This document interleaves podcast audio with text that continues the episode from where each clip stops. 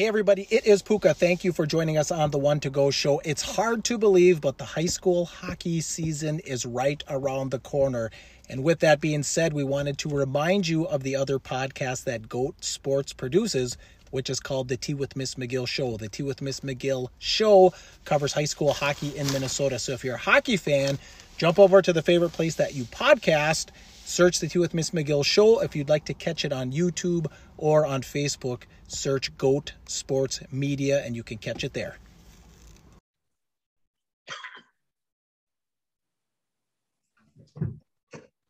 All right, race fans, Ryan Eagle and the one and only Bert Lehman bringing you episode number 102 for the One to Go show. So, Bert, how the heck was your week, man? Uh, good. Uh, today I I just finished mowing lawn. I'm hoping that it's the last time for for the year. Um, so uh, um, it's I wanted to get that done today because today could be the last day in the 70s for the year, according to the weatherman this morning, because it's supposed to drop into highs of 50s around here starting tomorrow. Bert, I, I got to be honest. I don't like your attitude. Um, we're just going to have to have a discussion about this. We're going to send you to the principal office. I'm hoping we have like a whole lot more days in the 70s, right? I'm hoping. And, and if we don't at home, we can always go south, right? We got all them races down south. We should have a lot more days in the 70s. And I don't want to hear anybody ever say, I hope it's the last time I got to mow lawn, because that means that you have to shovel snow. And mowing lawn is better than shoveling snow. You can race in the summer, not so much in the winter. So I don't hey, know how hey, I feel about that. Hey, they race in the winter around here as long as they well it's got to get cold enough for the for the lakes to freeze but uh there's actually a strong contingent of uh racers in this area that race uh um on on frozen lakes and frozen ponds in the winter. Okay there's a little bit of that up north. I know they were doing that up by superior wisconsin quite a bit. I know dave flynn did a lot of that in kind of his whole core group there but yeah, you'd think, you know, up in northern Minnesota, where I'm from, Hibbing and Grand Rapids, you'd think that there's enough ice up there that people be doing it all the time, but it's never really taken off up there. Years ago, they did it a little bit, but it just hasn't taken off. So, you know, we got a little tradition here. Um, number 102, episode 102. Who do you got? I don't have anybody for 102. I'm gonna so have gonna... I, I'm gonna have somebody in like 10 shows. Actually, I'm going to have two people for 111, and one of them is going to be. Some people may not know this, so uh, something to look forward to. Something to look forward to. So we decided because once you get over a hundred, I mean, there's not a lot of cars 101, 102, 125. I mean, there just ain't. So we're going to transition back. Give me somebody on number two. Who's somebody that stuck out to you that was a deuce? Um, I'm gonna go with uh, two people. Um, first, I will go with uh, Mike Mitchell. Uh, he he was a very low buck racer who raced uh, late models at Shawano Speedway. Um, I got to know actually I got to know him pretty well through ice racing originally, and um, but uh, just a story about him. Um, he never won a feature at Shawano Speedway. Um, it was always his goal to win a late model feature at Shawano Speedway. And um, he was leading one feature. He was like a half a lap ahead of the field. I mean, I mean, it was his race. There was no denying him. It was his race. And then a late race caution came out, and uh, the second place car was Pete Parker. And the story goes that uh, Parker actually thought he was leading the race because Mitchell was so far ahead of the field. And uh, needless to say, uh, Parker took the lead eventually before the end of the race and, and won. I believe he won the feature that night. He's won one or two back in the back in his day. I think he's maybe got three feature wins total. I got yeah, a lot of races. So, he's won. He's he's won a couple. Yeah, just the other, a couple. The other number two I'm going to go with is uh, Lowell Bennett from the Bennett Racing family. We've talked a lot about the Bennett Racing family. Um, Bobby Bennett was the father, so he was number one. Lowell Bennett was the oldest child, so that's why he's number two. And uh, Lowell was the, I want to, it's either 81 or 82 Shawano Speedway late model track champion. And um, he probably would have had a lot more championships, but uh, it was shortly after after that that uh, he made the switch to um, to asphalt late model racing. And uh, several years ago, um, I asked him why he made that decision, and he said it was about that time when the technology was getting so sophisticated that you couldn't race the same car in both dirt and asphalt. Up until that, up until the early '80s, you could do that, but he said he had to make a decision, and he went with the asphalt racing probably less work. And you know, you're right. That's something that a lot of people don't realize is back in the day, you know, obviously if you think back in the 80s and the 70s, the cars were all flat. So I mean, they had an asphalt setup in them. I mean, even when I was running an affordable chassis in the Super, they had really, really high left side weight set up like an asphalt car. And that was very common. And, and now you, you, the late models all rocked over on the right front and stuff that ain't gonna work on an asphalt track for very long. You might you might go through a tire or two there. So I got a couple. 102 Carl Fran. Now the Fran name. This is a gentleman that was he actually was one of the initial members of WISSOTA. Okay, Carl Fran was, and he raced. He had a 102. I don't know all of his numbers. His his brother Freddie Fran was the voice of the Hibbing Raceway, actually the voice of the Northland for many years but the Fran family heavily involved with dirt track racing, you know, for a very long time, especially up in northern Minnesota. But Carl Fran on the initial board, I saw a picture on Facebook, and I think that Lamb put it on there, kind of like a, hey, here's a 102, because I had no idea that Carl Fran was number 102. I thought that was pretty cool. And then uh, number two, uh, Red Steffen. He's a guy back in the day he a 1983 Labor Day shootout winner in the late model class. And I remember him coming up. It was always him and Brock Nose and Leon Plank and Prusak. They'd always come up to like the Labor Day shootout, the Northern Nationals. Of course, they had the big invitational in Thunder Bay. So I see I remember seeing him race a lot. And there's still Steffens involved in the racing community. I don't know if those are kids, grandkids, but I know they're related somehow. Somebody could maybe post on there. And there's a bunch of number twos. There's a couple more 102s, and I feel like I feel like I might be missing one. I think Trent Fulmer, somebody might have to post on there.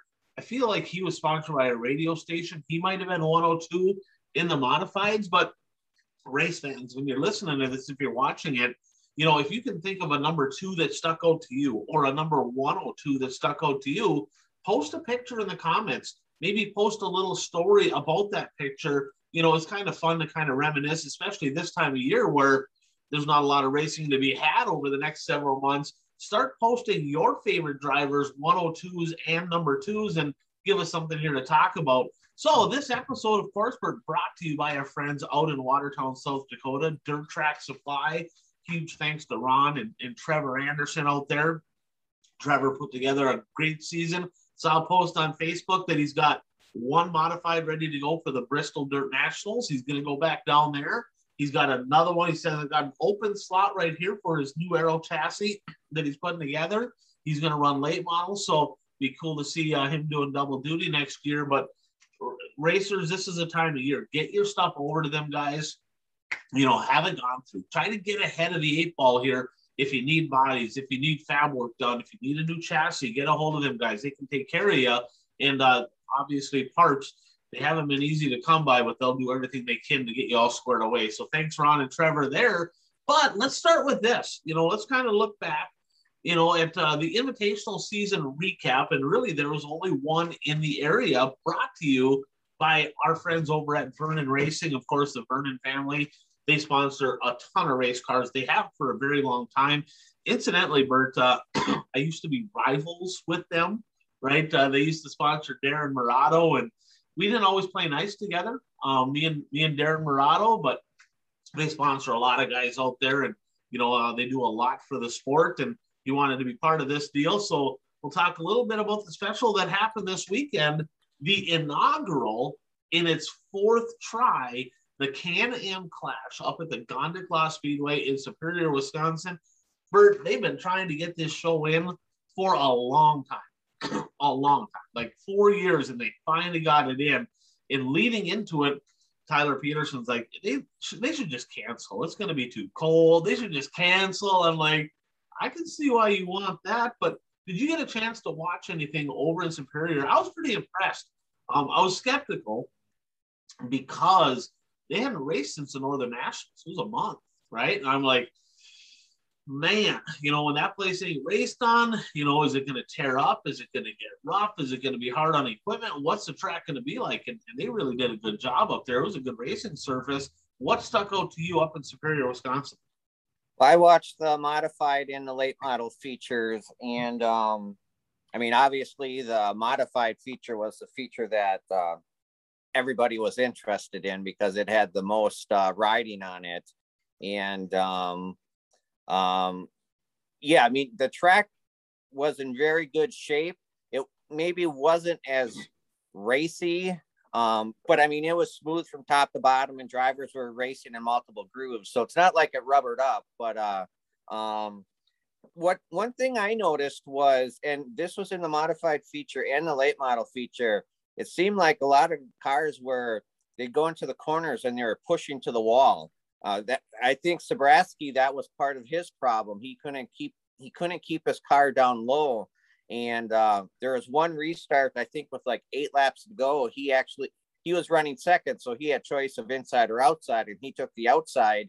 And on that restart, the bottom just completely opened up, but he couldn't take advantage of it. And then a few laps later, there's another caution. That time he did take the low side, um, but you know it wasn't enough uh, to get the victory. I mean, he gave it everything he had though to uh, try to win that race, but I I just don't think his his setup was just a little bit off. Um, you know, it, he couldn't he couldn't keep uh, you know the car kept wanting to push towards the wall, and he had a hard time keeping it down low. You know, I, I talked to some drivers, and that place was slippery. No, I'm thinking back when I was racing, you know, especially in my early years, Superior was never a slippery racetrack, right? Superior was known for cowboy up, hammer down, big horsepower, pounding the holes. I mean, that's what Superior back in the 90s. I hear people complain now about man, the track was rough. I'm like, dude, you should have been a superior in the early 90s. You want to talk about rough? I mean, it would eat cars. I mean, it's horrible. And now it's like this is the slipperiest racetrack out there and I'm, it's weird, right? Because usually you see a track that's black from the bottom all the way to the wall, and you're like, oh boy, she's gonna take rubber. It's gonna lock down. It's gonna be a train race, and it it just doesn't seem to do that, which is which is surprising. I don't know what what kind of material they got in the clay or or what, but I mean it gets slippery, and they're not going all that terribly fast around the racetrack, but they can move around. And the biggest thing you have to have, you got to have overall grip, right? And you, you hear a lot of people like, well, we got to tighten the car up for the dry. You hear that all the time. We got to tighten the car up for the dry. Well, that's not really a thing anymore because you can add all the rear traction you want to add. But if that right front ain't gripping, it ain't going to do you no good. So you got to have overall balance. And you can see the cars, they really got a lot of attitude, a lot of character because they're trying to maximize that side load and get both right side tires gripping through the corner. And, and you mentioned Sabraski just a little bit tight. Just, I mean, I mean, he wasn't that far off. I'm talking it was that much.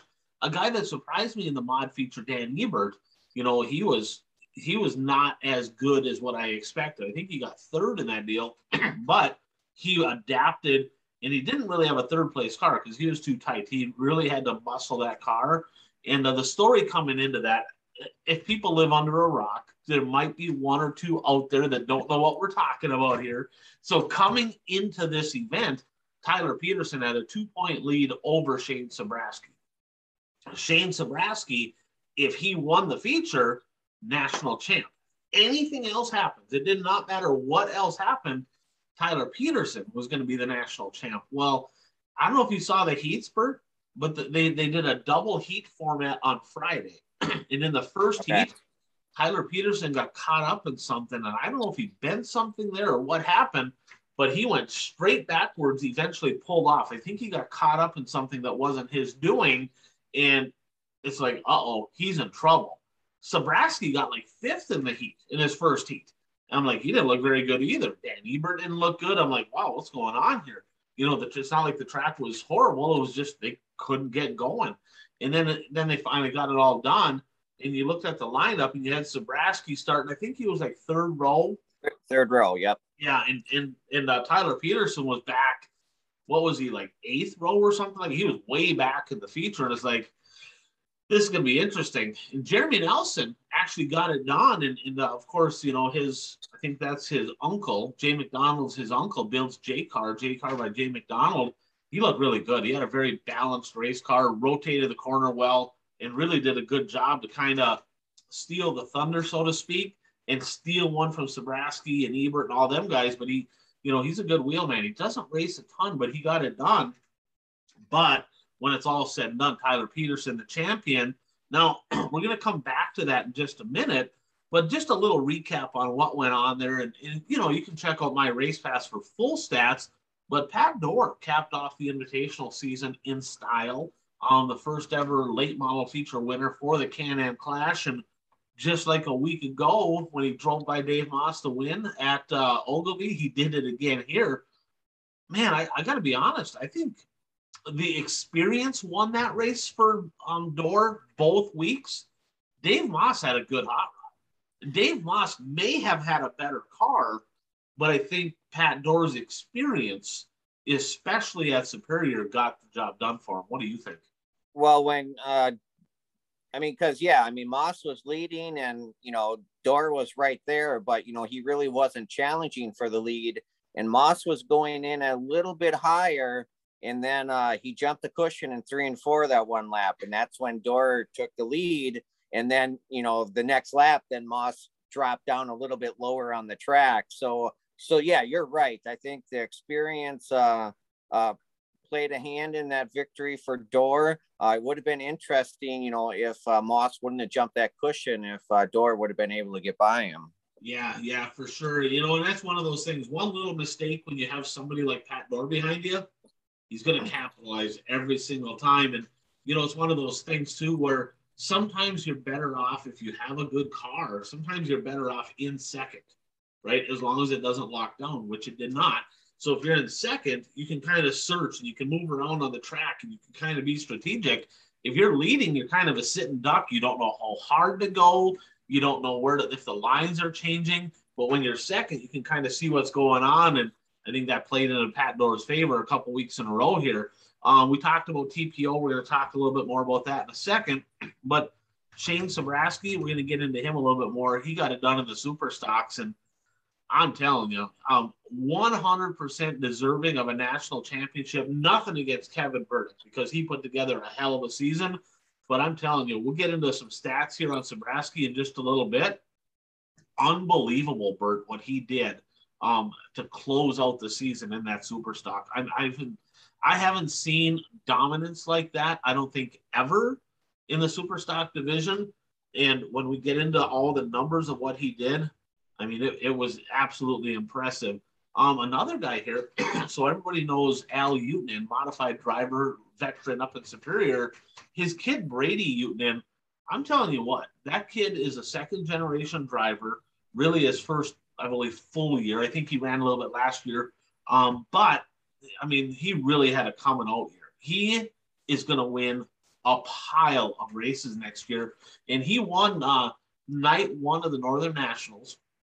And then they had a deal, Bert. I don't know if you saw this, but Race XR, Barry Braun, they put together a deal at the Northern Nationals on Wednesday where they, they faced off Super Stocks versus Midwest Mods, and it was two grand to win that deal. Brady Utenin won that as well. And then he won the inaugural Can Am Clash in a fourth place finish over at the Labor Day Shootout. So, I mean, he's really starting to turn some heads. Got second both nights at um, on the prelim nights at the Legendary 100. So he got her done there. And like I said, just the racing surface as a whole in Superior, unique, right? Because something that, I mean, the Hibbing cars, all the Hibbing drivers for years, I'd be like, why don't you go to Superior? they pay so good and they're like, oh, we don't have enough motor. And I, and I'm to pick on Tyler Kitt. He's a buddy of mine. He got uh, fifth or sixth in WISSOTA points. I'm like, why don't you race Superior? I hate that hammer down stuff. You've been watching, right? It's been slippery top to bottom. The Northern Nationals, there wasn't an ounce of traction on the racetrack. It was slippery here. The Hibbing guys used to always be afraid of Superior because it was so hammered down. And now, if you really watch the races, Bert, and Hibbing's not on live streaming a lot, Hibbing is sometimes more cowboy up, especially in the heat races, than Superior. Superior is that track that's shined up top to bottom. So it's kind of did a, a flip of roles here in recent years. But hats off to them for getting it done. And I talked to a lot of Canadian fans and, and drivers and a couple of promoters. The border finally opening up here in, in, just a few short weeks. They're super excited for that. And, and as good as that event went, as good as the Northern Nationals went, they really miss the Canadian fans. I mean, that is such a big contingent at the Gondik Law Speedway. Looking forward to having that back. So we got the fan question of the week. I knew this was coming. Tommy messaged me. He says, fan question of the week. Of course, brought to you by Cowboy Up Racing. That's Shane Howell, the Liberty One ride. Here's the question, Bert. What are your thoughts on the debacle at the Northern Nationals teching issue? We'll get into what happened here in a second, affecting the national championship in the WISSOTA modified division. okay, so I'm gonna lay it out. I'm gonna get your thoughts. I'll give I'll give kind of my perspective, I guess. So so here's what happened at the Northern Nationals back, I guess the week after the labor after Labor Day that weekend, about a month ago. They had two complete shows. On night one, Johnny Broking and and Ashley Anderson had an epic battle. I mean, it was an unbelievable race. Broking wins the race. After the feature, there's a measurement on the cross member. He was a quarter inch off, DQ'd. Okay. Did it affect him winning? Not even a little bit. Is it a rule? Absolutely. He was okay with it. He got disqualified. It is what it is. Dave Kane got disqualified for that earlier in the year. So a rule's a rule. I guess it is what it is. Night two, um, there was a great battle up front between Ashley Anderson and Shane Sabraski. As they were playing kissy face, Jody Belfi capitalized, drove by both of them to win, really just a right place at the right time and had a good hot rod, got it done. He comes across Tech Bert and he was too high on deck height. I've heard numbers everywhere from three eighths of an inch to half to three quarter, what that's immaterial. Okay. Minimum of three eighths over on deck height. They let him go. I don't know the, I mean, I've, I've gotten all kinds of different angles and I've got a couple different varying stories on why but at the end of the day, the facts of the situation is this Jody Belfi was high on deck. That's a fact. Everybody knows it. He admits it, all that, right? They let him go. His dad's tech guy, but sounds like WISSOTA maybe made the call on that deal. And they said there's a half inch tolerance, which there wasn't a half inch tolerance at any other race. And did it affect him winning? No. It did not. He he he flat out was going to win that race if he was an inch lower on the deck height. He just drove a good race and he got the job done. Didn't affect it. The problem came in though because the night before Johnny Broking got DQ'd for something meaningless, and then of course Jody Belfi did not. Okay. Now here's the dilemma: Shane Sabraski Bert got second in that feature. The difference in points between first and second is five points. He lost the national championship by one. Okay. That might sting him. Okay, so there's the dilemma. Had they disqualified Jody, Shane Sabraski's your national championship. I want your thoughts on that, then I'll give my perspective. Um, well, I mean, it's unfortunate that uh, it impacted the championship. I mean, you always want a champion to be the champion without any asterisk next to it. Um, and unfortunately, uh, with what went down this season, you know, there may be a bit of an asterisk next to this. I mean, I, I guess I shouldn't say there's an asterisk next to it, but there's controversy with it. And, you know, I agree with you that a rule is a rule. So I mean, when those when those drivers got suspended earlier, you know, the other driver should have got suspended for the deck height being too high. I mean, that, you know, a rule is a rule. Um, unfortunately, um, this stuff happens not only in racing, but other profession, you know, other sports. I mean, there was the year that the Saints went to the Super Bowl, it was clear pass, or maybe that was the year the Rams went. There was clear pass interference on that one play, and I mean that that cost the team going to the Super Bowl. So, I mean, the Saints went to the Super Bowl on Bounty Gate. I mean, well, yeah. um, but uh, that must have been the year the Rams went to the Super Bowl then. Um, but uh, you know, well, I remember when I was a kid back in 1985, uh, St. Louis Cardinals against the Kansas City Royals in the World Series with the play at first base. Uh, and um, you know that you know that had an impact. Um, unfortunately, um, stuff like that happens. yeah, you know, and, and here's the deal. So I've talked to both parties, and I've ta- I've, I've really talked to all parties involved. And, and Shane Sabraski is one of the most humble individuals you'll ever meet. Class act, one of the best drivers to ever strap in. Polar opposite. They're both good at what they do, but they're totally opposite driving styles. Shane Sabraski's that smooth momentum, dry slick, just keep that car underneath you. TPO is a bang the cushion, exciting, fun to watch. And I talked to Shane and he's like, you know, it is what it is. He goes, I, I can look back over the course of the season at many, many missed opportunities. Okay. I can look back at many missed opportunities where even even as recent as the fall classic where he led going into the final corner and Ebert got by him. So he's like, I can look at a lot of times and I can play it back in my mind going, if I would have just did this, I could have won one more race, just one more race. He went through the heart of the season and he was kind of down for a month and a half in the modified. He just was not winning races. so the season's really long, right? It starts at the beginning of April, goes to the middle of October. All he needed to do was find one more win anywhere in there. And that's what he said. He goes, you know, we gave it our best try. We, you know, yeah, I mean, Jody's a good friend of his. You know, he never, he, everybody's aware that Jody didn't win the feature because of the deck height. Right. No different than Johnny Broking didn't win the feature because of his crossmember height. But a rule's a rule, right? So Shane's not overthinking that. He's not dissecting it, you know. And I, I talked to him. He's like, "Hey, I'm okay with it." And and that's not and not to take anything away from TPO, but he said the same thing. On the flip side, he's like, Shane should have got that win. The day that it happened, I was actually down in Madison, talked to him the next day. He goes, Shane got screwed. He should have got that win. A rule's a rule. And his comment was, I don't want to win a championship like that. Now, he didn't, because if you look at what Tyler Peterson did from the end of August to the, you know, kind of up until October, the last couple weeks weren't quite as good but that, that he, he went on tear. Like he was literally, we wrote him off like it was going to be Shane Sabraski's championship, and he came out of nowhere and he got the job done. So it's one of those deals. But as a racer, as a racer, right? I hate losing more than I like, right?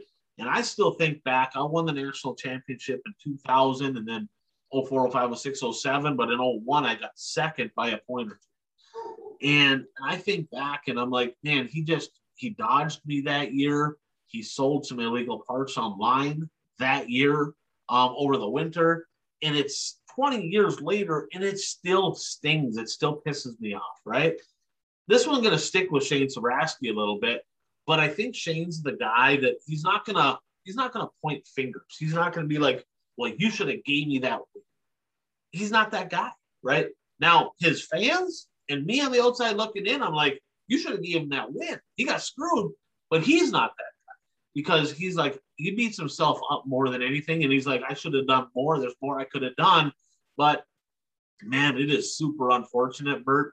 Um, I don't, do you think there'll be an asterisk on that? Do you think that some people in the industry are going to look at that and go, well, Tyler Peterson won, but Shane should have won? Or do you think that that's going to go away pretty quickly because I mean he earned it. He did what he had to do, but it's it's kind of a rot.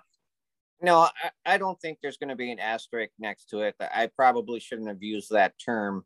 Um, I think people, well, I mean, I don't even know how many people actually know about what happened. I mean, obviously our listeners know, but but I mean, other than our listeners, does anybody even know uh, about the, these incidents, uh, I don't think there'll be an asterisk. I mean, uh, I think I think it'll be forgotten pretty quick. And uh, you know, when you look in the record books, you know, it, you're, going to have a clear clear champion. And let's flip the let's flip the script on this, right? It was end of the year, I think it was in August, there was a night over at the Casino Speedway where Tyler Peterson, in my opinion, got a terrible call there.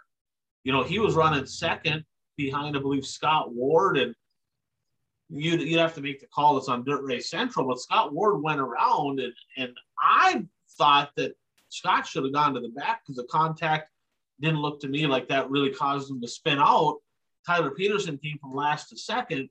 So things have a way of working themselves out, right? You know, you sometimes you get a little, sometimes you give a little. That's just the way it is. But at the end of the day, your national champion in the WISSOTA Modifieds, the one TPO Tyler Peterson. And just to really touch on quick, and we're going to do another show on, you know, kind of breaking down the top 25 in these classes. But your your national championships this year, rookie Cole Searing, kind of, kind of rookie. Do you consider that a rookie, Bert? Even though they didn't have rookie points in, in 2020, he got rookie of the year and the national championship. But I mean, he really had a full season. Well, not a full season, but most of a season the year before. But Cole Searing, your national champ, I don't, I don't know if I really consider him a rookie. You? Um, yeah, I mean, if he raced a full season last year, but just because you didn't have rookie standings, yeah, I mean, technically, I mean, technically, he's a rookie because that's what the rules they decided to go with. Uh, right. But yeah, he's really not a rookie. right. And he didn't look like a rookie. In fact, he didn't look like a rookie the day he sat the car. So, job well done to him. Sabraski, of course, in the super stocks, the nightmare Lucas Rodine up in. Now, let's break this down. So, Cole Searing, the late model, South Dakota. And then Tyler Peterson, North Dakota, in the modifieds. Bert, how many WISSOTA modified tracks are there in the state of North Dakota? I have no idea. Rough guess. Um, 10. Zero. Oh. so that I found interesting. You know, your national championship in the mods, no, he has to travel to every single race he goes to. No home track. Um, Shane Sabraski, Minnesota, Lucas Rodine, North Dakota, in the Midwest mods. And then I believe, and somebody can correct me if I'm wrong, but Parker Anderson dominated the street stock class this year um, from Wisconsin, street stock national champion. I believe he's the youngest ever national champion in WISSOTA racing. Um, I think he's 18 now. He was 17, but I think he's 18 now. And I think he's the youngest to ever get a national title.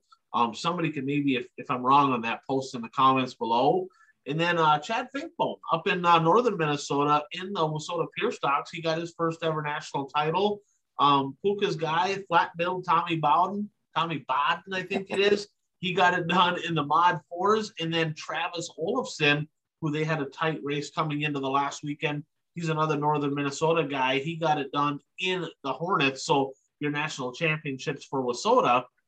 Now, any other thoughts there on the on the Can-Am class? I'm glad they finally got that show in. I think it, I think it was an overall success. I mean, they had a I wasn't a huge car count, but it was a good enough car count to have a good quality show. Um, it looked like the fan count was okay, better on Saturday than it was on Friday. Um, any closing thoughts up in Superior? Well, I mean, it's always tough to uh, plan a special in the month of October because you never know what the weather is going to be like. And especially, I mean, in Superior, which is way up north, at least way up north as compared to where I live. and um, so to be able to finally get the showing, you know, that that that's really good. And uh, you know, it looks like I mean, I'm sure it was a little chilly, but I mean, I think the weather was pretty good considering the time of the year that we're at. Yeah, I would agree. I would agree. I, I was glad though there was. uh I'm glad that I was able to watch it on Dirt Race Central because I was not interested in being. It was pretty cold there on Friday night. So let's get into some thoughts on the national scene. Not a ton of racing, but of course the uh, biggest Lucas Oil Dirt Late Model event of the year down in Portsmouth, the Dirt Track World Championships. I know you watched that one. Um, you said you couldn't see much of the heat races because it was a little bit dusty yeah. the races. but uh, what stuck out to you over in Portsmouth? Um, well, before we get to some of the excitement that took place there, uh, I just want to make a comment that uh, Scott Bloomquist looked really racy early on in that feature. Uh, unfortunately, he hit a uh, he hit a car, a back marker, a car that was running in the back uh, spun and Scott uh, couldn't avoid it and kind of I think he kind of slid his car a little trying to avoid and kind of hit it. So his car was kind of caved in in the middle on the passenger side. So, uh, I mean, I was actually looking to see, I was looking forward to see if he could keep up that pace for the entire race because uh, he's been fast sometimes this year early in the race, but then he fades. So I was curious to see uh, if he could stay up there. But um, obviously, that wasn't meant to be uh, considering that accident. And, um, you know, everybody, well, actually, our sure bets of the week last week were Overton, Superman, and Brandon Sheppard And um, we were closer. I mean, we were, we were closer. Hopefully, nobody took our sure bets and actually went to Vegas and, and, and placed a bet, especially if you went with Puka sure bet. Yeah, I, I mean, he got lapped a hundred times, so I mean that didn't go very well for him. We'll talk about that in just a second. Speaking of Bloomquist, I got a question. Has has he had a year where he hasn't won a feature? Because he won one late last year, kind of like a, some regional local deal down down south about this time of year. Um, but would this be the first year that Bloomquist has not won an A?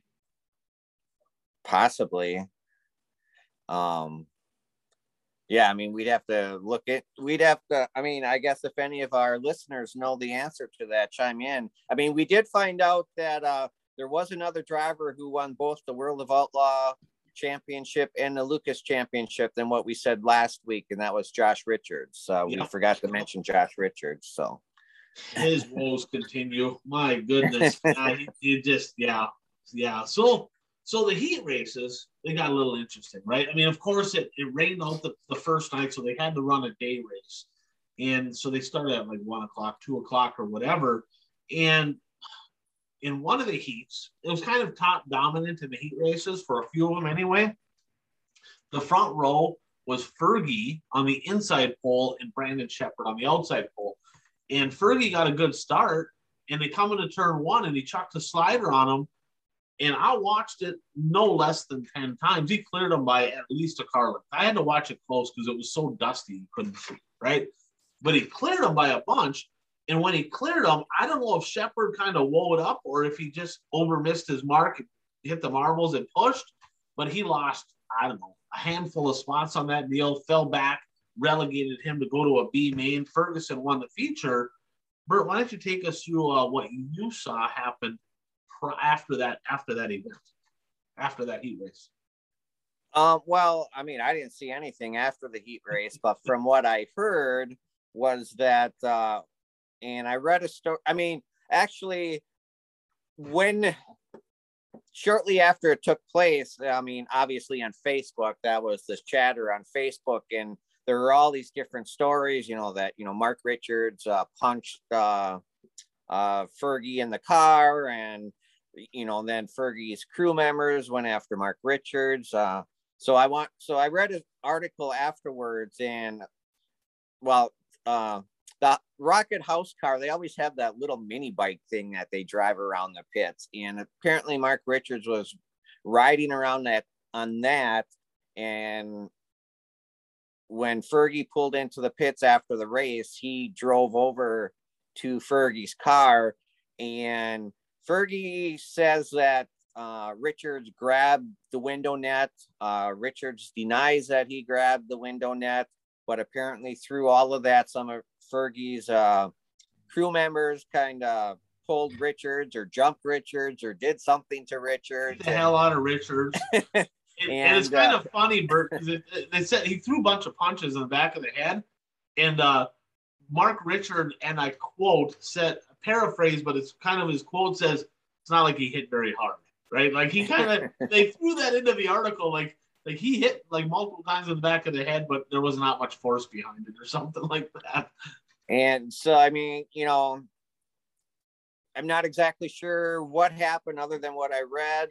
Um, but obviously, officials felt it was uh, bad enough on both parties that uh, both Bishop and Fergie were disqualified from um, the rest of the show, which was really unfortunate for Fergie because he was supposed to start fourth, I believe, in that feature. Yep. Yep. And so, I mean, that really cost him uh, more than Bishop because he was going to go through a consi.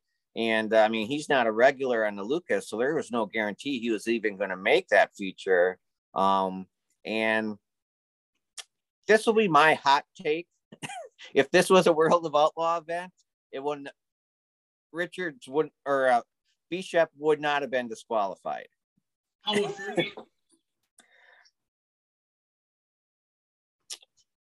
um, that I don't know. Maybe See- maybe they wouldn't have disqualified anybody, but there's no way that the Rocket House car gets disqualified in a World of Outlaw event. no, I, I I agree. So so here's my take on this deal. Okay, is I watched the racing deal. We'll post it here on the video so people can see it. But I'll be honest with you, like Mark Richards had no reason to be mad, and and I'm thinking like it was so dusty, right? That as bad as Brandon Sheppard pushed when the slider happened, I can see how he was like he had no quarter panel, had to. I mean, it, it was he came across his nose because things happen quick on the racetrack, and when it's that dusty, you might not have a good vision of what happened. So then he, in his mind, he probably literally thought that Ferguson came in and, and did that because he shoved the nose. It looked like it. The first time I watched it, it kind of looked like it. When I went back and watched them, like, wait a second, they weren't even close. So I can see why he thought that, but I'm guessing now, right? Because you notice they practiced together um, just a couple days ago down in Charlotte. Rocket had a test session, and Ferguson came. They talked, and they got everything all squared away. It sounds like they're everything's all good, right? But I'm guessing that after Mark Richards saw that video, he had to backpedal. He had to look at it and go, "Shit, I don't, I didn't see what I thought I saw." because he overreacted in a big way. None of this would have happened, none of it, if he wouldn't have driven up next to Ferguson's car. Right. I mean, if he would have just been like, "Hey, it is what it is," and went back to, but, it, but let's face it, the Rocket House car hasn't won a big show this year. They're the rate the defending champions of that event. They were in a B main. He's it's been a it's been a frustrating year. It's been a completely it was already a frustrating night because they were not even going to start on the front row in a B. I think they're supposed to start like second or third row in the B main. Like you said, they weren't guaranteed a spot in the A main. So there was a lot of frustration brewing up. And he points, he's like, Oh, we've had this issue with Fergie before. I'm telling you, man, that I've seen some dirty sliders. That was not a dirty slider at all. And you know, I talked to a few different people, Jeff Kraus and, and all that. And he's like, you know, when they're throwing punches like that, don't kick them out. That's hurting the fans. That hurts the fans. These are two drivers that the fans paid money that they want to see race. Don't kick them out. Fine them. And if you fine them, take that money, kind of like the NFL does. In the NFL, when they fine the players, you know that money goes to charity.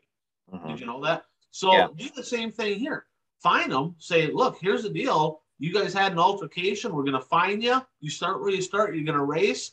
We're going to fine you. That money goes to a charity. They can pick a charity. They can do something with that money. That whole kicking them out after that deal, I, I think that was misguided. I, I, I'm not a firm believer. Well, and I mean, like I said before, I mean, Fergie was the big loser in this deal because he was supposed to start fourth in the feature. So, I mean, this could have cost him a good chunk of change. And, um, you know, I don't condone fights and stuff, but if Richards did grab the window net or, you know, was going after Fergie, I mean, does Fergie's pit crew have a right to protect their driver? I mean, you're, you're going to punish a driver because his pit crew was protecting him. Um, you know, that's where it gets a little dicey. Yeah, and that's where the you know, whoever initiated the deal, they should have got a bigger penalty. And it was initiated by Mark Richards. Now, there's 700 different stories. You know, people, I, I don't believe, in fact, even Ferguson's comments, there was no, he wasn't punching Ferguson. That never happened. Um, maybe when that four wheeler made contact with them, he reached in and grabbed the window net. Maybe he grabbed the window net before. I don't know. We didn't see it. But needless to say, if he would have just not been there in the first place, it wouldn't have happened. Right. That's that's simple as that. And and I get it. Racing gets heated. It, it just does. I mean, we're we're passionate about it, and all them emotions go. But you know, I think that Lucas Oil is very quick to just throw you out, throw you out, throw you out. It's like, what? A, that's not. Is it hurting the driver more? Okay, you're a race fan. You go to a race. You want to watch certain drivers. Does that? You take a guy. No, Ferguson really got hurt he, like you said, he was starting fourth, guaranteed. I think it was two grand or twenty five hundred or something like that to start the feature. So he lost out on that for sure. But he had a really legitimate shot to win that race or finish in the top three and make some real good money. But Bishop, he he I'm, he probably would have made the feature, but that ain't guaranteed. He may not have because some of the cars in the B were pretty stout. You know, does that penalize the driver or the fan more?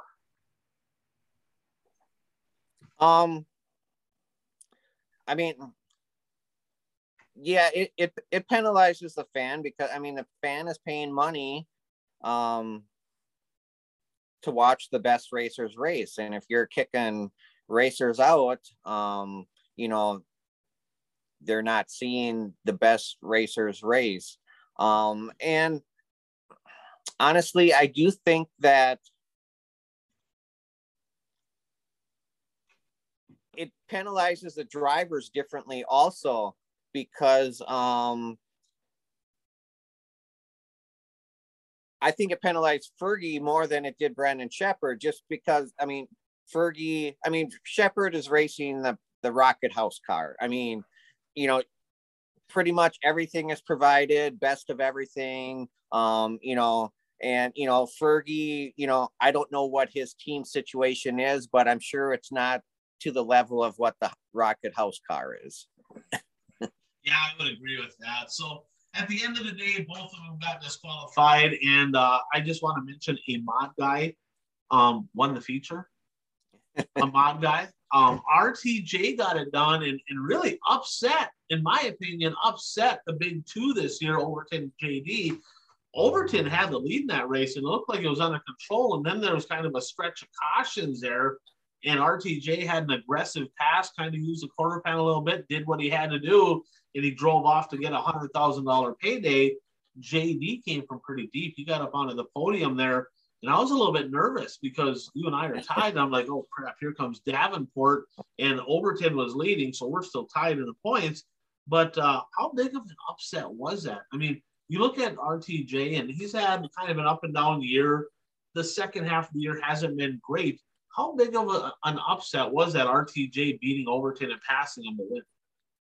I think it was, I think it was a pretty big upset. I mean, considering the season that Overton is having, and well, even the season that Superman's having, uh, and the fact that Overton was actually leading the race, and and Thornton passed him for the lead uh, late in the race on a restart to kind of snookered him a little bit on that on that restart, and um, you know, Thornton got off to a a good start this year, but then he kind of went through. I mean, r- r- is he a rookie this year, or is he a, or is yeah. this his second? You know, you know, so you know, went through the rookie lumps of of uh, long, grueling season, and uh, you know, this is a great way to end the season in the Lucas Oil Series, and I think they can um, build on this over the off season. I mean, they have a lot of positive energy going in their way now going their way now. Yeah, for sure. I mean, that kind of that hundred grand payday that could make a season that was kind of lackluster feel like you're on top of the world. I mean, that's a big, big win. Congratulations to him. And then you know the track conditions, right? you know, I've seen I saw a lot of banter on Facebook. Oh, the track was terrible. They got to do something different. I got a different spin on, right? So, how many late model races have we seen that, like, literally they lock down early in the race? It's one lane rubber, nobody can go anywhere. It wasn't that. It was dirty, it was dusty, it was marbly, but you could still pass. You could still but, race. I mean, they had the heat races in the afternoon, though. I mean, so I mean, it's a little bit of a different situation. You know, it it wasn't the normal night of racing if they would have been able to run like they normally do. Right, but I didn't think it was bad. You know, as far no, as I, the moving around on the track, you know, I I'd rather have dust and multiple lanes, right, than one lane train. You know, where did Davenport start? He had to start outside the top ten, right? I think thought they said he started 17th. Yeah, I thought he started pretty deep. And I mean, he drove Devin, up to the podium. So Devin Moran led the first portion of that race, and you thought that you know he was going to win that thing, and then he just faded like like really fast, and I think he wound up like 15th or so, somewhere in that area. Yeah, and that's a tire deal, right? Because yeah. you know they talked about he had a little softer tire on, so he was good early and faded. And it sounds like uh, RTJ sounds like he went with a harder tire compound. And it sounds like there might have been like a little bit of a heated discussion there with his crew guy. Like they were talking about tires, and he's like, oh, "We're going with this," and the crew guy's like, "No, we ain't." And they gambled on the tire; it paid off. Yeah, I don't know if it was a heated discussion, but yeah, um, you know, it sounded like uh, Ricky said, "We're we're running the 40," and and the guy kind of looked at him like, "We are." and the right call was made. I mean, when you get in a long race like that, I mean, that showed that tire deal is a big deal. So, needless to say, RTJ, the 2021 Dirt Track World Championship winner over at Portsmouth, uh, and of course, T Mac locking up. He did that a week ago, but locked up his first ever Lucas title. And and you know, think about that. You know, this is RTJ's rookie year in the series. I mean, it's almost his rookie year in a late model. I mean, he has he has raced late models in the past. So for him to, you know, make that call and his team stick with that call, I mean, that shows a lot of confidence in their driver. Right, absolutely, and rightfully so. I mean, the, the kid's won in about everything, and you know, I think he's got a bright future. A lot of the young guys do it. They're late model racing. You know, the the future of the national dirt late model season or a series, all the different series, is really bright there's a lot of youth, there's a lot of young drivers that are extremely talented. And uh, I think that we're seeing more of them emerge, which is cool, like Ashton Winger, who wasn't there, but there's another young guy that's that's emerging. There's a lot of them. So down in Batesville, we'll, we'll talk a little uh, IMCA stock car racing, right? Well, a couple weeks back, they had the Race for Hope 74 50,000 win IMCA mods. They've been putting on some big shows Of course, they got a 50 grand to win the topless next year, the Lucas Oil race. And it seems like 50 grand to win is their thing down there because they had the World IMCA Stock Car Championships, $50,000 to win for an IMCA stock car. That has to be the biggest paying win in the history of IMCA stock cars. Talk about that. You got to, uh, I'll, I'll let you do your homer call here. Excuse me. Hold on.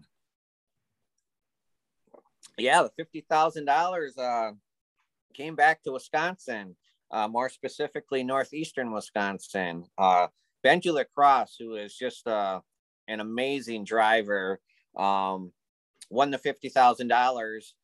He started third row inside, but you got to remember they started three wide in this race. So um, you know, so it was six. So he started seventh and he was up to second by lap two or three. And it was actually a really good race through. I mean, the race was 70 laps long, 71 laps, something like that.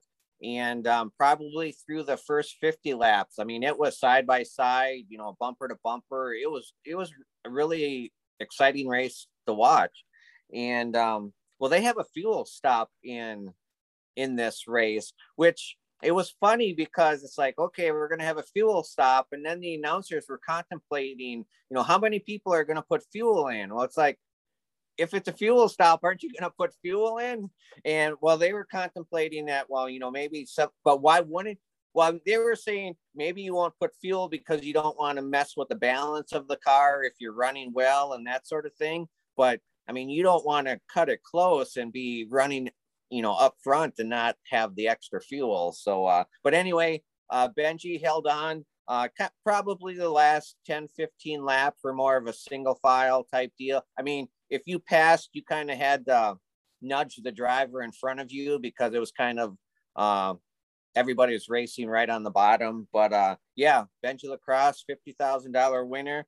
Um, it was interesting because uh, he went directly to victory lane after the race and he got the victory lane and they told him uh, you got to scale and uh, i mean i've been to races where if you do that you get disqualified so I mean, Oh, really?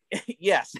so luckily, I mean, you know, they're understanding and you know, you know, it, it's the it's only right. So uh so he went and scaled and everything was fine. And uh Benji I I've interviewed Benji a lot and I know him uh a little bit. And uh he's more of a reserve driver. He doesn't necessarily say a lot, he doesn't necessarily show a lot of emotion. Uh, but he showed some emotion after he got out of the car. Uh, he was up on top of the on top of the roof and uh, of the car and you know celebrating. So uh, great victory for him. Um, he's won a lot of money this year.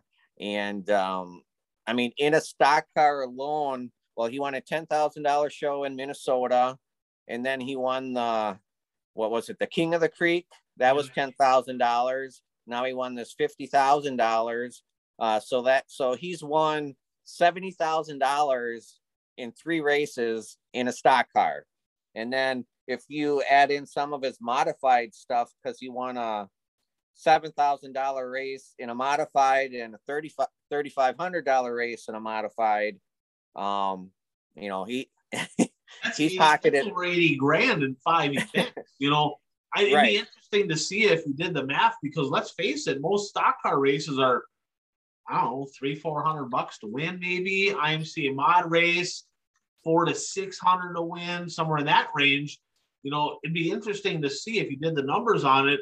Did he eclipse a hundred grand in in winnings? Yeah, I mean, in a modified this year, he ran 30 races and he got nine wins, uh, 15 top fives, 21 top tens. Uh, he won the Eric Van Eyck Memorial race at the Berg Speedway in Luxemburg. That was 7,000. He led one lap in that race.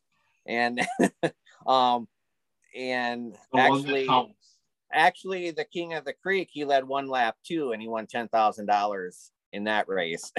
so he won $17,000 and led two laps in those, those two races uh, but he was the Mod Mania champ at the Berg Speedway. That was 3,500 to win. And he was a 2021 track champion at the Berg Speedway in a modified stock car. He ran 17 races, got four wins, 10 top fives, 11 top tens. Uh, one at Batesville, obviously, and won the Land of 10K Lakes at North Central Speedway in Minnesota. That was 10,000 and then the King of the Creek at 141 Speedway, that was 10,000. So, uh, hell of a year. Yeah, you ain't gonna have mama saying you can't do this anymore if you're making a hundred grand and winning. So that's a hell of a hell of a season to him. And there was a caution. There was a green white checkered finish in that one too. You know, that's kind of a nail biter. Fifty grand to win. Never won that kind of money ever in your entire life. And there's a yellow with a green white checkered. Even though it was one lane, man, I can I can just imagine his heart rate going. You know, beating outside of his chest Oh, on yeah. hill, like hit my marks, don't nothing screw up. Hopefully the guy behind me doesn't turn me, bank bankboard me, whatever. But he actually kind of drove away there after that restart. Right. Enough to where it wasn't in contention. Now I have a question for you, right? Because the format down there is they had three complete shows, and I didn't see if there was pay for the prelim nights or not. I mean, the pay was amazing all the way through for this for the main event. but they had three prelim nights, and basically the first prelim night, if you finished in the top eight, that was the inside row. The next eight was, I think, the middle, and then the outside, or whatever, some something along those lines. And I've always wondered, right, when when drivers go into a show like that on night one, they finish back seventh, eighth, right, somewhere in that neighborhood. And next thing you know, they're like, well, I'm going to take my spot because they had the option to take their spot or not take their spot. Now, if you get seventh on night one, you're going to start, it would be 19th in the feature. The level of competition at that event, I'm telling you, it's pretty darn tough to win from 19th. Yeah, period. Okay, you, and then I'll touch on oh, why I brought this up. Would if you got seventh or eighth on night one, would you be like, I'm taking it, I'm in the feature, or would you be like, screw that? What would you do? I'm not a gambler, so I would I would keep my spot. I See, would I'm just a- Go ahead. I'd just be happy to be in the feature. I mean, uh, I mean, obviously, you know, if a lot of the drivers drove a long ways to get there, so uh, you know, you're. I think your number one goal has to be to get into the race, and then uh, once you're into the race, then you try to win. God dang, I, I, I got to disagree. And I, am going to give a donkey award to my buddy Timmy Johnson, Sasquatch. I, all, all, the years that we raced against each other, I'd give a lot of donkey awards for that. He'd probably give me a couple as well. But he got seventh on night one. And, and he's a, I'm telling you, this is one of the most talented drivers that's ever strapped in. He can just jump in anything and contend. I've seen him, I've seen him jump in cars where people are like, what the heck is that piece of crap? And he's up in the top three. Like he's, he's a very talented driver. I was excited to see him down there. But he gets seventh night one. He's like, I'm just taking it. He starts 19th in the feature. Me, I'm like, I am not driving that far to make the feature. I'm driving that far because I want a legit shot to win the feature. You ain't winning from 19th. He had a good run. He got up inside the top 10. I think he got seventh, maybe in the feature from starting back in 19th, but you ain't going to win. You basically effectively said on day one, like, I concede, I'm in, I'll just finish where I finish. I'm not even going to try to win the race because you ain't gonna. Ain't to happen all the top drivers are going to be up front. It's one thing to pass, you know, get up into the top 10. It's a whole nother situation to drive by them. And how many times, Bert, have you seen where a big race like this, the prelim nights are all good, you get to the main event, it can lock down. There's kind of one lane on the bottom. Whoever had track position, if you got up in the front, you were going to have a legitimate shot to stay in the front, right? I look at that, I'm like, what the hell is he thinking? Why would you do that and he, you uh, know, you know, he basically told my buddy, he says, hell with it. We're going to drink some beer the next couple days. We're in. It's all good. And I'm like, I'm just too competitive to do that. I'm like, man, you got to go there to try to win the race, right? It don't, I'm not trying to make the race. I want to win the race. It's like how many times you've seen people get provisionals and yeah, sometimes they work up through the field. And a lot of times the people that get provisionals make about four or five laps. They exit stage right and they collect their start check you know, I don't know. I, I look at that. I'm like, if you have a shot to win, if you're a good racer, you have a shot to win the race. If you're going to start that far back in a situation like that, to me, I'm like, scrap it. I'd rather not make the show than start in the back of the show. I, I will. I want. I want to win. I'm going to do what I can to put myself in the best position to win. I was really disappointed that did not happen. So uh, another thing that stuck out down at that race, Bert, hot laps kind of reminds me of the old Allen Iverson. We talking practice. about practice. We talking about practice. There was two rollovers in, in hot laps on night one, and uh, it sounds to me, and I don't know this hundred percent, but it sounds to me like both of them had throttle stick. Sounds like both of them. One of them, Mighty Mike Mullen in uh, Ricky Lemon's ride, the '99, he rolled over. Another guy rolled over, actually exited went right over the fence or right over the wall into the fence. Wall ain't very high; it's only a couple feet high, but he went right over it into the fence, and they had to kind of prop up the fence to hold it up for the rest of the night. And and uh, but two rollovers and hot laps. But kind of an interesting thing there with uh, Ricky Lemon. So one of the drivers, uh, one of the drivers that was there, Terry Phillips was driving his other car. Grabowski. Yeah, Jordan Grabowski. He had to leave like I don't know what happened. He had to leave. so after that, after hot laps, he went and bought Jordan Grabowski's car so that Mullen could go ahead and finish it. How did Mullen did, did A did he make the show and B if he did, how did he do? He did not make the show. He did not make the show. No. So interesting deal. Number one, I mean, two rollovers and hot laps. It wasn't rough. So when I initially thought that, I'm like, well, maybe it was cowboy up. It was rough. They just hooked some ruts, but it was just a couple rollovers which you don't see that very often. But uh, you also don't see somebody buying a car after hot laps to finish out the show. I thought that was pretty interesting, and uh, it's kind of a whatever it takes mindset right there.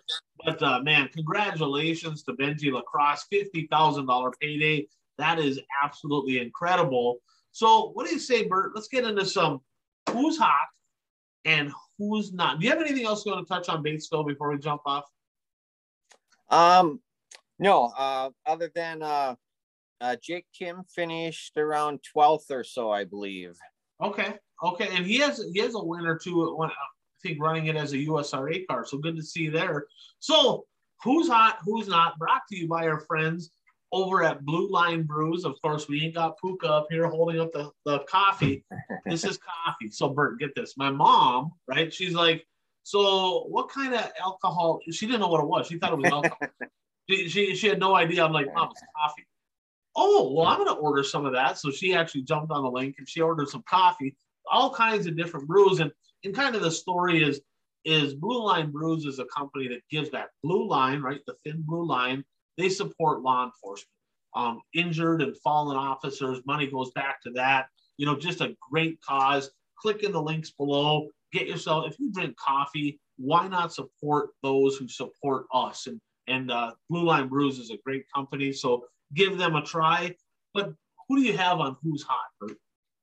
Um, well, obviously, I got to put Benji LaCrosse on there. I mean, if uh, you win fifty thousand dollars in a stock car race, you got to be on the who's hot list.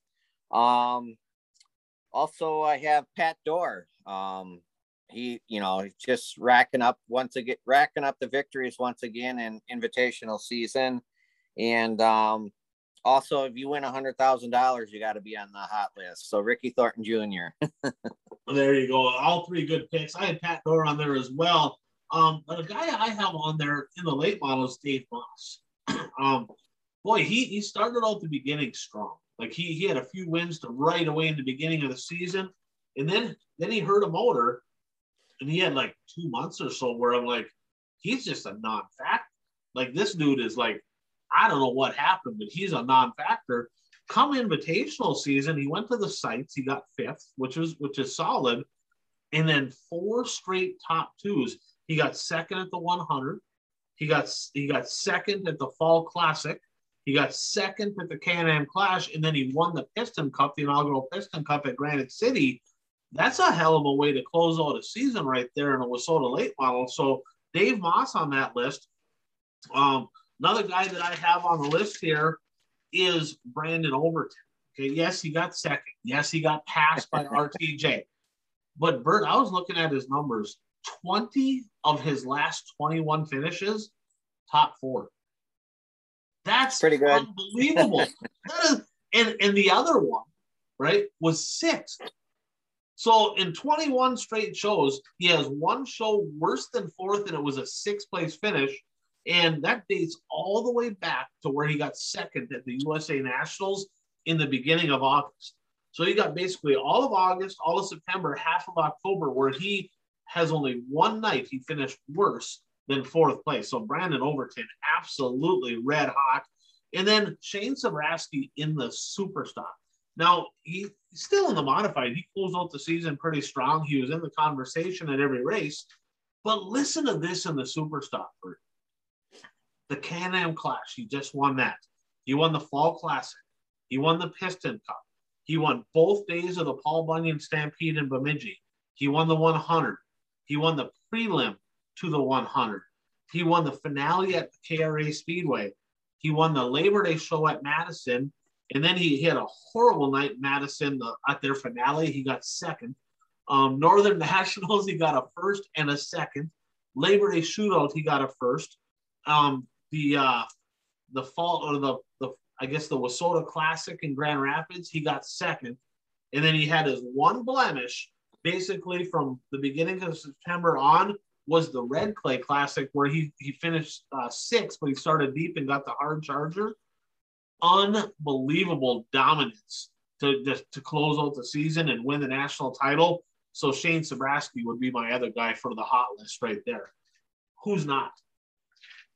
Um, I am leading that off with the Rocket House Car Team.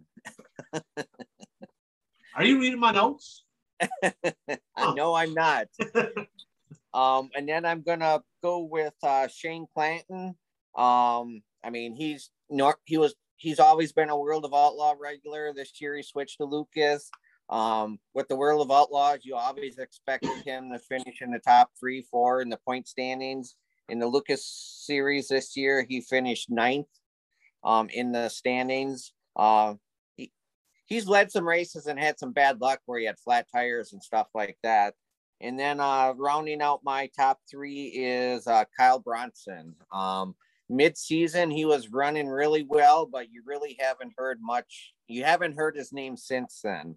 Right, right. And he he broke. He was running pretty good. And he broke some drive shaft, and he broke a drive shaft. Yeah, I believe so. Yep. So I I have the Mark Richards uh, Rocket One race team too. so I mean, obviously, what happened happened, right? But I never in a million years. I mean, it was late the season before they really got their first win, before they got anything going. But this, this has to be the first year where they don't have a, a big win, no marquee wins in a long time.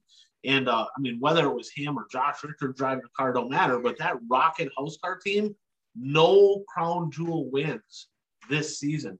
So they got to be, they got to look at this, even though they're going to win, though they did, they locked up the World of Outlaws late model championship. It just really, because it's lack of competition in that series, that's why they won that deal. So that's a disappointing deal. Josh Richards continues to just have his woes. Uh, did he bring out the caution where RTJ passed Overton? Was that his caution? Because he brought out one of them late cautions. I'm like, oh, of course, there, there's Richards, another flat tire. I mean, he I don't know what his deal is. Like he gets flat tires more than anybody in dirt late model I just I just don't understand it. And then so that's all I got for the for the not list right now. I kind of reluctantly I'll add Shane Edgington to there because I as good of a season as he had, a lot of top fives. I expected to see more from him come invitational season, and he just did not. He did not have a run of anything during the invite season, so I'll put Shane Edgington on the list as well. So our picks from last week, were Okay, looking at our notes here, um, you and I are the only two that had one correct pick. We didn't have a lot of picks last week. We both had Pat Doar. Um, I had Overton. You had JD at the at the Dirt Track World Championship, and we're both on the outside looking in. And uh, but Pat Doar, now that puts you and I, we're still tied at 29. Okay, we're tied. And Jeff's at 20, Pete and Puka are at 16, Keith at 13. And this week we just we got a couple races that we're picking. We're picking um, over at Bulls Gap, the Volunteer Speedway. That's tonight, Wednesday night. Um, the, the Castrol FloRacing Night America. We have what we're picking that race, and then we're picking the World of Outlaw sprint car race this weekend. So only two this weekend for us. And man, I, am going to have to get them right because I'm, I'm sick of being tired with you already. I need to get back here. So, with that said, looking at okay, sure bets of the week. Who is your lock. Give me your lock of the week for this week. Um, Brad Sweet is going to put his bad luck behind him and poor performance behind him, and he is going to be back in victory lane at Lakeside Speedway. He he's been on the naughty list. He's been on the not hot list, so that'll be interesting to see. I mean, if he does, he's going to close out the championship. And let's say right now, if he doesn't, if he has another bad night, gravel could potentially get within striking distance and make a race of this at the end of the year just because I like the points battles. I'm nothing against Brad Sweet, but I hope he blows a motor on lap one and gravel wins. So we have a battle coming into the end of the year, but not to wish ill will on anybody. Um, I am going to take the Iron Man Shane Sabraski to not just win a feature at the top list, the final race of the year up in the up in our area, but he's going to win the supers and the mods at the Big O this weekend. So Shane Sabraski doubling up in 7 8. So let's get to the last lap, Bert. Brought to you by our friends over at Zeuli Race Engines. Of course, Frank, a great supporter of the show, builds engines for winners. Of course, the national champion in the street stocks, Parker Anderson. And, you know, this is the time of year. Get your engine stuff over to them, get it freshened up, get it changed. If you need a new engine, give Frank a call. It's proven winners right there, Zeuli Race Engines. So, Overton's quest for a million. I got to be honest, when he was leading that race, Bert, I'm like, he's going to be a hundred grand closer. Didn't yep. quite get it done. Uh, what do you have a number in front of you? What he's at? I can look it up here. But uh, according according to our to the person who is keeping track for us, it's uh, eight hundred and thirty two thousand. Yeah, and that's Goose. That's our buddy Goose there. Yeah. So yeah, he's got him down at 832,000 on winnings. Now, you got Vegas coming up. That's a 100 grand to win. Okay. And there's a few races in there 10, 15, 20. Man, it if it would have if he would have won, that would have been 80 grand more because I think he got 20 grand for second. He would have been over over 900. Now he has to win Vegas. If he doesn't win Vegas, it, it's not going to Oh, happen. yeah. But if he, man, it so now it'll be interesting. We're gonna go your over under. We're gonna give you this again. Is he gonna get a million? I'm still gonna say under. I'm still gonna go over. I, I'm confident he's gonna win in Vegas, so that's gonna be the telltale I mean, sign. Big I would- sexy looking for a million dollars in earnings in 2021. Go ahead. Just before we set to record, I looked at his. He only has two races on his schedule right now, but it does say that more races will be added. Uh, but right now he only has the um, Outlaw Final and then uh, Vegas. Yeah, I, I kind of followed his stuff all year long, and, and basically that he's never really too far ahead. And I think that's kind of his schedule, right? He's like, well, I'm going to look at what's going on. I'm going to look at the weather, and we might go here, but if the weather's bad, we might go to this special here. There might be some of that going on, and that's kind of that independent schedule that he has. So we don't talk NASCAR very much, but oh man, when this guy comes to it, Kyle Larson, what's going on with him? Well, he just continues to win in the in the NASCAR's top series. Uh, he won again uh, last weekend, uh, won in Texas. Um, I believe he's the only driver that secured a spot in the next round of the playoffs because you secure a spot with wins, and uh, he's won, I think, the last two races. So, Yeah, um, he's in the final. He's he's in the final. I think there's two races to go, eight wins on the year. This kid's impressive. He he really is. I mean, we're gonna look back at this 20 years from now and be like, hey, we got to see Kyle Larson as he was really emerging. I mean, it's it's a rare, rare thing to see. As as as dominant as that kid's been in every aspect of the sport, it's kind of fun to follow him. So the XR Dirt Late Model Super Series, um, they brought their schedule out last week, and the kind of the big talk was, what the hell is he running against the Dream for? What is he thinking? Right? Why would he do that? Well, great move by Barry Braun over at Race XR. They now moved the Belleville High Banks um, race to June 13th and 14th, right after the Dream. Bert, how big of a deal is that? Uh, I think it's a big deal. Um, I mean, you know, some people say, well, the dr- the dream doesn't have the prestige that the World 100 does. So, you know, what what's the big deal? You can schedule against that, but it's it's still the dream, and it's been it's been an annual race since what the 1990s, uh, late 1990s, and um, you know, at historic Eldora um, you just don't schedule against a race like that. I, I think it's huge because now, I mean, you're you're guaranteed to get the top driver, the very, very top drivers at uh, the Dream, where otherwise it, it may have been it was would probably would have been split a little bit. Yeah, eh, otherwise you're giving him options there. So I think that's a great move on his part, and you know, play a little conspiracy theory on this one. You know, Tony Stewart's got some pretty deep pockets, and obviously he doesn't want any competition for that event. Do you think when he saw that he's like, "All right, look, we'll sponsor your event, just get get it the hell off of ours"? Do you think maybe that that was a power play by Barry to say we're going to schedule on top yours to see if you can get some money out of Tony? Do you think maybe some of that happened? Um, I didn't I didn't even think of that, but uh, uh, that is a good conspiracy theory. I'm not saying that happened, but you know, hey, why not? Give it a try. So speaking about Race XR, you know, they have the they they help with the twin 25s up at the Gondik Law Speedway in Superior. They just posted an announcement. They wanted to get it ahead. That event for the 2022 season is going to be Friday, July 22nd, the night before the month of money race, which is five grand to win down at the Cedar Lake Speedway. So um, Lucas Oil MLRA, they had their season finale this past weekend. I know that you got to watch the end of that one. Tell us what happened there, Bert. Um, yeah, I mean, it, great racing there. I mean, one thing on the show we've talked like earlier this year, we talked about the World of Outlaw series and the Lucas series, which has the best star power. Um, And to be honest with you, I really don't care about star power. I'll, I would go to any of these races in Northern Illinois with, with this contingent the Midwest drivers because they put on a hell of a show. Uh, definitely worth the price of admission.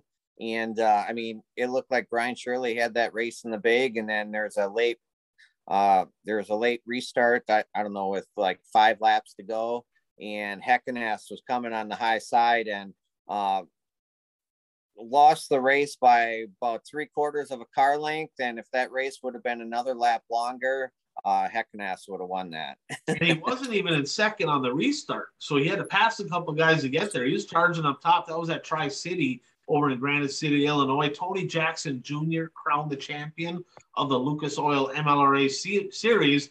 Now, not a lot of racing going on this weekend. There's a couple things going on though. Up in Bed- uh, Bedford, Pennsylvania, they have the Keystone Cup for late models. Heats Friday, features Saturday. Twenty-five thousand to win up there, with not a lot of stuff going on this weekend. Can we? Who's some guys that you might expect to see up in Pennsylvania? I mean, I would think you'd see like Ziegler and uh, uh, Satterlee. Yeah. yeah. We we well, do you think we'll see anybody other than that? Do you think you'll see like a guy like Brandon Overton say, "Look, it's twenty five grand to win. I'll go up there."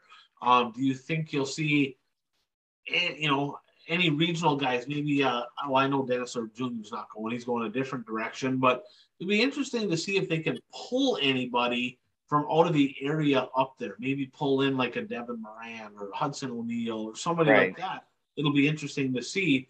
Now, Florida is having the richest dirt late model race of their of the year over at the Alltech Speedway. Twenty six thousand to win. Bert, it's crates. It's crates. Okay, so now I saw a post. Uh, Jimmy Owens and, and uh, Kyle Bronson both have a ride. They're driving for somebody in, in look-alike cars. But what is your thoughts on the biggest paying race? I mean, you you got the whole Winter Nationals down there, right? You got all the races in the Winter Nationals, but the highest to win race is a crate late model race. What is your thoughts on that? I mean, obviously the promoters must think that they can make money. Um, I mean, there are some big paying crate races. I mean, let's not forget AJ Dima won fifty thousand dollars racing crates. So, uh, right, uh, uh, you know, drivers can make. You know, there are some high dollar crate races, and I mean, there's a slew of crates down in that area, as far as I know. So a lot. They got a lot down there. It's big down there. And that's why, I mean, in northeastern Wisconsin, they they tried uh, doing crates, but they just couldn't get enough crate cars to um, to make it work. You know, here's a question. So first of all, is that a slap in the face of super late model racing? Right when you when you have the Lucas Oil Series, the World of Outlaw Series, they come into town. You got the Southern All Stars you got all them races coming into town and they're getting 10, 12, 15,000 to win. But hey, we're just going to go ahead and pay the crate class 25,000 to win. Is that, a, or 26,000, I should say, is that a little slap in the face? Do you think the, the, the big, you know, the traveling late model series should be upset about that going, how that, why, why aren't we getting paid like that? There's, there's a lot more money involved in that. Do you think they should be upset about that? Um, I don't necessarily know if they should be upset about it, but I'm sure it crosses their mind. I would have to think so. So that leads me to this question. Okay. So speaking of WISSOTA late model racing, and we've talked in, in depth about this, you know, kind of imploding from the outside over in eastern Wisconsin. You got the Dirt King stuff going on over there. Over in, you know, the western side, southwestern South, or I guess southern South Dakota, you have the uh, tri-state stuff going on. But you look at the engine rules for a WISSOTA late model, okay, and they're they got their their concept or their spec motor, which is basically you can run it in WISSOTA events. Yeah, you can run Tri-State and, and Dirt Kings, but you, they got all kinds of different options. Now, this is this is kind of an interesting question.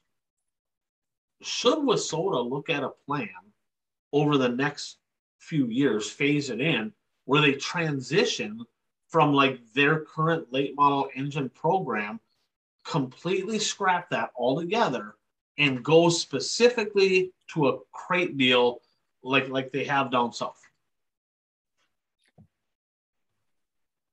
I don't think so. Give me a reason why. Sell sell me on. Um, it seems like, I mean, I don't know if it would be the case in western Wisconsin and Minnesota, but like in eastern Wisconsin, crate late models were considered to be a lower class than you know the WISSOTA late models. Um, it just didn't have the same prestige. You know, fans really, oh, it's a crate car. It's not. It's not a late model. It's a crate car. Let me let me let but, me ask you this. So you're a diehard fan. You know the difference, but casual Joe Blow that doesn't know the difference between a street stock, a modified, and a late model. Do they know the difference? No, and I see. I think well, and I think that was part of the problem um particularly with Shawano Speedway, was they were running WISSOTA late models and fast track crate late models in the same program. So you'd have one set of late models come out for races, and then later on in the show, you have another set of late models come out for races, but the cars look basically the same. And yeah, I mean, it's confusing the fans because they don't realize that it's the tires and the motors, you know, that are the big difference between the two divisions. So I got a little spin on this, and it's probably not going to be popular, but that's okay. I'm, a, I'm not afraid to ruffle a few feathers. If I were a late model guy, if I were a WISSOTA late model guy, I would welcome that. I'd be like, you know what? If it's a three-year phase in where we can use our stuff up or whatever, pick a pick an amount of time that makes sense for everybody. Or or over the phase in, you got to take the, the current engine program and they got to limit it, put restrictors on it or whatever, right? I would like to see it transition to a crate. And here's why. I I like the idea, okay, and I'm not saying everybody travels, but A, I like the idea that if I have a, a car that I can race all over the country, that appeals to me, right? You look at this 26,000 win there. Bert, there is numerous opportunities throughout the whole season and during the winter where they can race for 10, 15, 20,000 win in a crate late model division. There is zero opportunity to take a WISSOTA late model anywhere else other than your WISSOTA tracks to race for any significant money. Even with the the Tri-State Series, I think their biggest paying show is like twenty five hundred bucks, right? That's it's not it's not that big of a deal. The the Dirt Kings, I think they got a five grand to win deal down at Mississippi Thunder. I think is their biggest payday. Um, they might have another one over in Eastern Wisconsin. Now, I like it going like, look, okay, the season's over up here. There's no more late model racing, but look, hey, we can go on a family vacation down to Tennessee, race for 10 grand to win. We can go over here, race for 15 grand to win. You have a, if they transition to crate late models, all of a sudden you have the WISSOTA 100, 10 grand to win. Pretty soon you're pulling in crate cars from other parts of the country, right? That that stuff appeals to me of of more opportunity right? It look it's way more opportunity, and people are like, well, that hurts the engine builders. Well, a lot of them late model guys aren't ordering their engines locally anyway. There's a lot of them guys that are buying their late model engines from way out in the area. Yeah, there's some in the area, but there's still all the other classes. I like the opportunity that presents, kind of like the IMCA deal. Um, John uh, Lackman, we call him Mod Chaser. He posted, I believe there was in the top 10 at that IMCA stock car feature, there was nine different states represented. Nine. Yeah. And I, I, just want to point it out, Minnesota had two in the top 10. I'm just saying, I'm just saying Minnesota represented, they didn't win, but Wisconsin won, so he still won. But that appeals to me, right? You start looking at these invitationals, these big specials, that would open the door. And and quite frankly, you know, the, the crate engines are are cheaper. I don't know how much, you know, because you, you're still going to get them fresh and you're still going to do your thing. But I, the part that appeals to me is when you see a 26,000 win race down south, you're like, well, I can't bring my WISSOTA car anywhere, but I could go down there if I had a crate car. I don't know. I, I kind of like that idea myself. Now, I don't like the idea of having crate late models and late models on the same night. That makes no sense. It's kind of like B mods and A mods, one or the other. But I think the racing would be just as good um, as it is now. In in fact, most tracks, I don't think it would make a difference. You get Superior as slippery as it was, some guys probably be faster with a crate. Some guys probably be better. You know, so that's something to think about right there. You know, opening up the horizons to where our drivers, if they have cars, they can travel all over the place. Well, the um, the only way that would work is everybody has to buy into it. Exactly. Exactly. So Bert, you have the agenda in front of us, in front of yes. you. so you're gonna have to lead the way because my phone has kind of died and I did not plug it in. So um, well, next on, I know next on the agenda on the late models, I do know this a little bit of late model news for you and Puka because you're late model guys. So two of the top guys in the WISSOTA Superstock division, Kevin Burdick, who got second and won the national championship a couple years back, Dave Flynn, they sold their super stocks. It sounds like they're making the transition to fat tire cars in 2022. So that, that's pretty exciting. Yeah, and uh, somebody else made their first laps at Cedar Lake. They did. They did. The Hermantown Hammers kid, Cade Nelson. So I was surprised to not see Daryl Nelson at the Can-Am Clash because Superior Speedway is his home track. But he was down there. I believe they were maybe down there for some, I don't know if go-kart racing was happening, but they were doing some two-seater stuff. And of course, Cade Nelson, who is a third generation uh, racer who's running the go-karts now, Daryl's kid, he made some laps at the Cedar Lake Speedway. Sounds like he turned some pretty good ones. Uh, the future's bright. There's your third generation star right there. He's gonna that kid's gonna turn some heads no different than Buzzy Adams' kid. Um, he's gonna be transitioning into the big cars here in just a little bit too. Yep. And earlier in the show we talked about how uh, you know Superior and some of those tracks in the north they need the the border open so the Canadians can cross. But uh, the Canadians are racing; they don't need to come to the states to see racing. They do. So up in Thunder Bay, uh, you know the the vision right? They they got a brand new track up there the dairy queen international speedway. Of course the founder of that track he, he passed away um, not too long ago maybe a month or two ago. And that track has now gone you know, they have a board in a, a, driver by the name of rick simpson. He used to race i raced against him. He's a general manager up there up in thunder bay. So it's going to be pretty interesting. They're going to race wednesday nights no different than riverview raceway did back in the day they're going to run on Wednesdays during the season. And uh, old late model guy up there, Bert, I don't think you saw the news. I think you see it on the agenda. But Joel Kreiderman, who is a legend, is going to be back in action. Sounds like he's going to run WISSOTA Modified full time in 2022. So welcome back, the the Northern gentleman, Joel Kreiderman. I'm excited to see that. Yeah, I I'll be excited to see him back in a race car, even though it's not a late model. right? but uh yeah, I mean, you know, the season's winding down and we have one final race left this year. Yeah, the uh, over at Ogilvie, they got the the topless nationals. Of course, national points is done. So this is a non-points race. And, and if you look at Ogilvie's website, they kind of opened it up to like any different sanction. You run your own rules type of deal. No roof, no sail panels on it. So it's a top the topless um, event over at Ogilvie. No late models. Sorry, Bertha, not having late models. Everything else at this one. But uh, like I said, my my lock of the week, Shane Sabraski is going to get a pair of wins this weekend. All right, and that leads us to our must see events, and I'll let you lead us off. Uh, bring us into that. Yeah, so uh, the first one I'm looking forward to is the Castrol Flow Night in America over at Bulls Gap. That race is going to be good. You know, over at uh, what at Volunteer Speedway, it's a bull ring down there. It's a it's a high flying track sounds like they got a pretty good field of cars. That's tonight. And uh, man, you're gonna have to give me a couple. Uh, give me a nugget there because I don't have my notes. I don't have them in front of me because my phone died.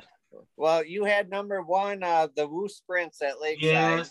Yep. I, and then you. you how can Casper. you not be a fan of the World of Outlaw Sprints, right? And they had a weekend off, and they only got. It's kind of a weird deal. Bert, how how weird is that they have a standalone show?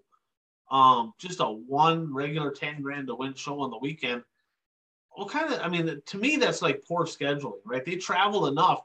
You'd think that they put a couple shows back to back, but It is well, what yeah. it is, but I'm looking forward to that one for sure. Yeah, they have that show on Friday, and then they don't race again until the following Friday. Yeah, that's kind of interesting. Then what else do I got on there? Uh, and then you have uh, why why not Motorsports Park, Meridian, yeah. Mississippi, fifteen thousand.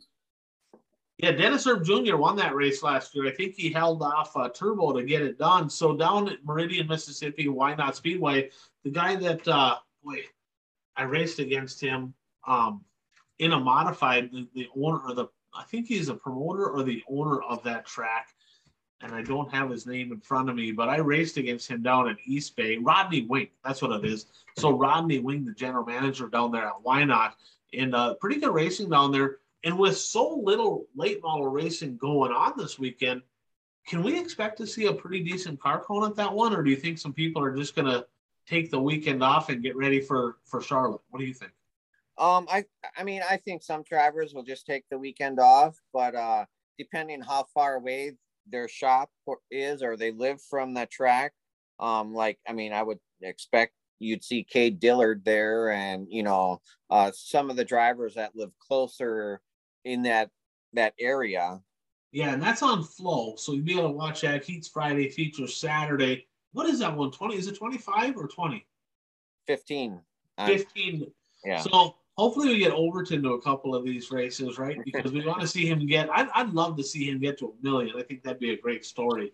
So with that said, Bert, what are you? What races are you looking forward to this weekend? Um, pretty much the same as yours, just kind of in a different order. I have the Castrol Flow Racing first, and then the sprints, and then why not third. Um, okay. There's there's not a lot to choose from, so our list is pretty close. I'm pretty interested in that crate deal. I really am because I, I honestly I expect down at Alltech, I think they're gonna be 80, 90 crate late models down there. They're gonna have a pretty good field of cars and you know, when you look at some of the drivers that are going to be in that one, I didn't even have it on the list. Jimmy Owen's going to be there, right? You're going to have Kyle Bronson. Of course, you're going to have the Magic Man, Mark Leitner. You'll have him down there. So you're going to have some really talented drivers. And plus, there's a lot of regional guys that are good in that crate stuff down there. That race will probably be pretty good as well. So um, I'm assuming you're not going to any races. It'll all be online here this weekend for you. Correct. I'm I'm probably done going the races for the year. Um, so yeah, everything's going to be online for me. yeah, I'm with you on that one. So no more racing this year for me in person. Well, I shouldn't say that. Maybe maybe we'll get down to the gateway. We'll we'll see as we get a little bit closer to that. That's that's always a possibility. But uh, episode 102 in the books, and fans, like we talked about, put your comments in the section. You know, in the section below. Give us your comments. Give us your thoughts you know, that deal with uh, the national championship, of course, in the modified, modifieds, a little bit controversial, but, you know, not to take anything away from TPO. If you have a 102 or a number two that comes to mind, put that in the comments below. Give us your thoughts on the late model deal, right? You know, look at it from all different perspectives. You know, would, would late models transitioning to crates be better overall for the sport, right? Think about that. So, with that said, episode 102 in the books. And, you know, we'll be back at her next week. Puka, of course, off this weekend here. We're going to have to pick on him a little bit for uh, hanging us out to dry, but we still love him. But um, enjoy the show. Glad we got to sit and visit racing a little bit. We'll be back at you next week.